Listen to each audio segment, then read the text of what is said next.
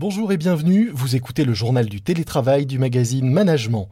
Dans ce podcast quotidien, chefs d'entreprise et experts viennent parler télétravail et partager avec vous conseils et témoignages.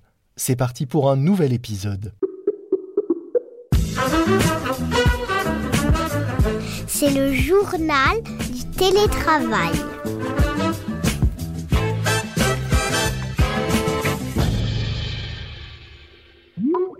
Aujourd'hui, j'accueille dans notre journal du télétravail Alexis Monville qui fait partie de l'équipe d'engineering de Red Hat, un éditeur de logiciels et de solutions open source d'entreprise. Bonjour Alexis. Bonjour Lemig, merci beaucoup de m'accueillir ici. Mais merci d'avoir répondu euh, à cette invitation. Euh, j'ai tenu à, vous avoir avec nous car vous êtes spécialiste de l'agilité et des équipes et euh, dans le cadre de notre journal du télétravail, ce qui m'intéressait de voir avec vous, c'est bah, que chez Red Hat, vous recrutez depuis longtemps déjà, non pas en fonction de la localisation de l'entreprise ou des candidats, mais aussi en fonction, voire uniquement en fonction des compétences.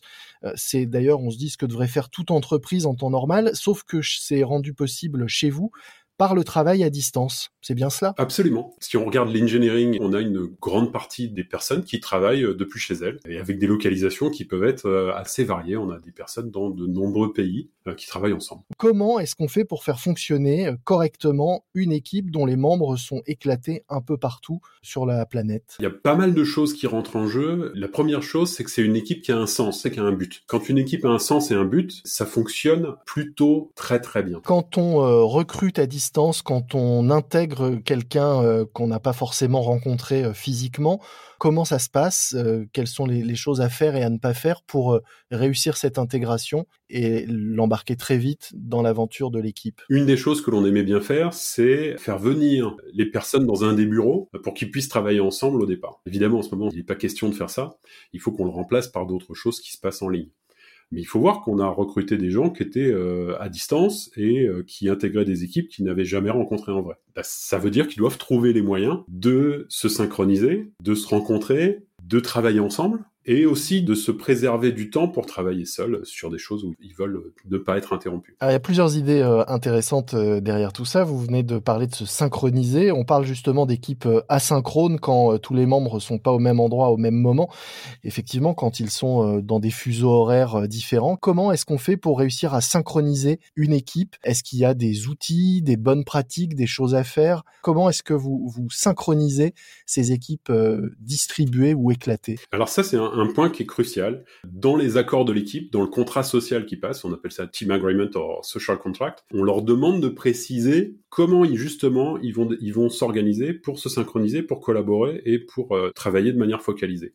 Ce qui est intéressant, c'est qu'ils vont trouver des façons de faire qui sont différentes. Qui seront propres à chaque équipe. Oui, c'est pas nécessaire de standardiser la façon dont ils le font. C'est important de donner des, guides pour qu'ils euh, définissent comment ils se synchronisent, mais par contre, la façon dont ils vont le faire, c'est pas nécessairement important. S'ils sont tous dans le même bureau, la synchronisation, bah, ça peut être très pratique le matin d'arriver et d'avoir un, petit point quotidien de 10 minutes, un quart d'heure euh, en face d'un board sur lequel on voit euh, l'ensemble de l'activité de l'équipe. C'est un super moyen de se synchroniser. Ça marche très bien quand on est tous dans le même bureau. Dès qu'on va commencer à être distribué soit dans plusieurs bureaux ou même avec des gens qui travaillent de chez eux, bah, ce moyen-là va plus fonctionner. Mais tant qu'on est dans des time zones où l'écart de temps est pas trop important, bah, on peut toujours faire un point euh, quotidien de 10 minutes, un quart d'heure, et se synchroniser, alors cette fois avec des outils en ligne qui vont nous donner euh, sur quoi travaille l'équipe, c'est quoi ses buts et euh, qu'est-ce qui est en cours et sur quoi on a besoin d'aide. Dans cette période du confinement et du télétravail généralisé, quels sont les, outils que vous avez vus qui fonctionnent bien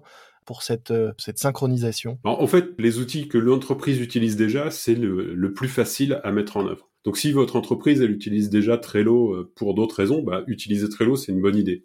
Mais on voit des équipes qui euh, décident de synchroniser à partir d'un document texte partagé, qui va leur permettre de synchroniser et de donner chacun un point. Ce qui est intéressant, c'est que sur des équipes très distribuées, le, texte et l'écrit a beaucoup plus d'importance. Et euh, euh, les équipes vont apprendre à écrire mieux, de manière plus condensée, à être plus euh, précis dans leur communication parce que ben, elles voient bien que quand elles sont pas assez précises, ça génère beaucoup de conversations qui sont pas forcément très très utiles et très productives. Vous dites même pour aller plus loin que la, distance finalement et cette utilisation de l'écrit peut améliorer les idées euh, favoriser l'innovation puisque finalement quand on est obligé de mettre les choses par écrit une idée qui serait un peu faible et qui serait passée à l'oral euh, comme ça semble finalement totalement plate une fois rédigée et va obliger les équipes à être encore meilleures et à aller plus loin et dans la précision et dans l'innovation. Absolument. C'est vraiment fascinant de voir que dans des meetings de planning, on entend quelqu'un proposer une idée, la répéter plusieurs fois, et ça semble sonner bien. Quoi. Mais en fait, si vous prenez cette même idée que vous demandez à la personne de la mettre par écrit, bah, tout d'un coup, vous voyez bien qu'il manque beaucoup de choses, c'est pas clair. Euh, en fait, on voit pas bien comment ça se connecte avec nos autres buts ou avec les autres aspects de ce que l'on veut faire. Et la personne elle-même, quand elle essaie de le rédiger, euh, se rend compte qu'il lui manque des bouts, euh, doit consulter d'autres personnes pour essayer de donner un peu de corps, et finalement ça transforme l'idée, ça transforme la collaboration entre les personnes. L'autre point, qui est plus facile quand on est distribué, c'est le temps de focalisation. Quand vous travaillez dans un espace de bureau où tout le monde peut venir vous voir pour vous poser une question rapidement, bah c'est sympa, c'est convivial, euh, c'est super. Sauf que bah, si vous avez un truc où vous essayez de vous concentrer pour travailler, bah, si vous êtes interrompu tous les quarts d'heure, bah, vous n'allez jamais y arriver. Et ça, ça rejoint ce que vous disiez euh, tout à l'heure en parlant également de se synchroniser, c'est l'importance de se garder euh, des temps protégés. Est-ce que vous pouvez nous expliquer un peu plus ce que c'est que ces temps protégés alors? Si on se balade dans des bureaux, on voit parfois des gens avoir un casque parce qu'ils écoutent de la musique ou ils essaient de s'isoler du bruit qui est autour d'eux. C'est paradoxal parce que finalement ils sont dans un bureau pour être au milieu des autres. Pourquoi ils, tout d'un coup vous arrivez dans des bureaux, ils ont tous un casque? Ils essaient de s'isoler pour pouvoir se concentrer. Le parallèle que l'on peut faire avec des gens qui travaillent de manière distribuée, c'est euh, par exemple la messagerie instantanée ou les emails. Bah, les équipes, si elles se mettent des règles pour dire bon, ok, je ne suis pas disponible sur la messagerie instantanée pendant euh, deux heures, et puis euh, bah, s'il y a vraiment un truc très très très très grave qui ne pouvait pas attendre deux heures, bah, vous m'appelez sur mon téléphone, ce sera le, canal d'urgence. Ça aide énormément parce qu'on ne change pas de contexte. Donc on peut avoir deux heures où on est complètement focalisé. En fait, ce qui est intéressant, c'est quand les équipes définissent leur façon de se focaliser et leur façon de protéger ces temps de focalisation. On a des équipes qui sont en support de, de clients il faut que quelqu'un puisse répondre aux questions qui sont posées. Bah, parfois, ils ont une personne de l'équipe qui est la personne qui va être interrompue et qui va répondre aux questions pour protéger les autres qui sont euh, dans leur temps de focalisation. Ce que j'entends aussi euh, à travers tout ce que vous nous expliquez depuis tout à l'heure, c'est que finalement, le, travail euh, à distance, délocalisé, l'équipe éclatée nécessite une plus grande formalisation, un plus grand formalisme dans les règles de fonctionnement. Mais en fait, c'est ça qui est paradoxal, c'est que oui, c'est tout à fait vrai, ça oblige à plus de formalisme, et en fait, si on regarde bien, toutes ces choses, elles devraient être définies pour une équipe, quelle que soit sa localisation comment on synchronise, comment on collabore et comment on se focalise, ça devrait être défini. C'est-à-dire que quelque chose qui nous semble être euh, à faire en plus quand on travaille à distance, vous dites c'est l'inverse, c'est qu'on oublie de le faire quand on est dans un bureau alors qu'il serait essentiel de le faire. Exactement. C'est travailler un peu sur tous les non-dits que l'on oublie de préciser. Et pour faire le lien aussi avec euh, ce qu'on disait euh, au départ, on parlait de recrutement au début et de dire que la distance et l'organisation euh, éclatée permet de recruter avant tout sur les compétences au-delà de la localisation.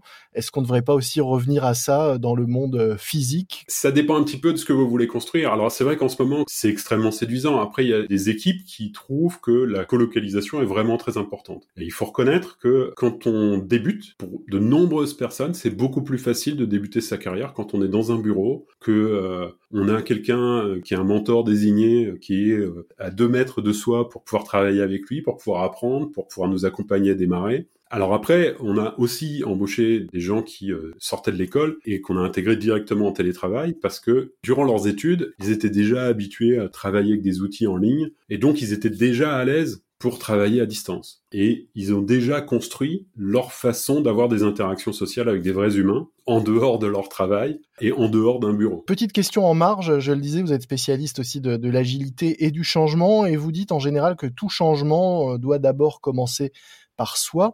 Euh, cette période de sortie de confinement est propice au changement, alors puisqu'on a tous eu le temps de faire un minimum d'introspection normalement pendant cette période confinée. Je pense que c'est quelque chose qu'on devrait tous faire régulièrement, pas forcément seulement pour les bonnes résolutions de la nouvelle année, et de se poser la question euh, qu'est-ce que je change moi qui va avoir un impact sur le monde? Pas seulement d'attendre que les autres changent ou que le gouvernement change ou que les entreprises changent. C'est qu'est-ce que je change moi qui va influencer bah, mon entreprise, mon gouvernement, ma localité, qu'on fait un travail formidable sur plein de choses. Bah, comment moi je m'implique pour avoir un impact et pour changer les choses. Alors, qu'est-ce que vous allez changer, vous, à l'issue de ce confinement? Sur les habitudes de consommation et sur euh, l'impact que l'on a, je vais changer pas mal de choses. Et je vais aussi changer pas mal la façon de voyager professionnellement. Je pense que je voyageais beaucoup et il y a beaucoup de déplacements où je me pose pas mal la question sur comment ils vont évoluer et peut-être que moins d'entre eux vont être nécessaires. Merci beaucoup euh, Alexis Monville. Je rappelle que vous faites partie de l'équipe d'engineering de Red Hat, éditeur de logiciels et solutions open source d'entreprise. Merci, bonne journée.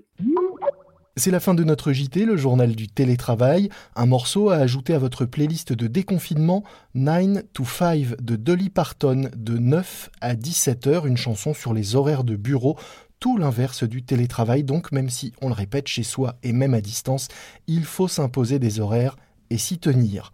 Et puis un podcast que je vous recommande, Gardez le cap, un podcast de la Banque publique d'investissement BPI France destiné aux entrepreneurs, patrons de PME, TPE, de start-up, d'industrie comme de services. Ils ont la parole dans des épisodes courts mais efficaces dans lesquels ils partagent leur vision de l'avenir, leur optimisme et leur enthousiasme. De quoi booster son moral et sa confiance quand on entreprend.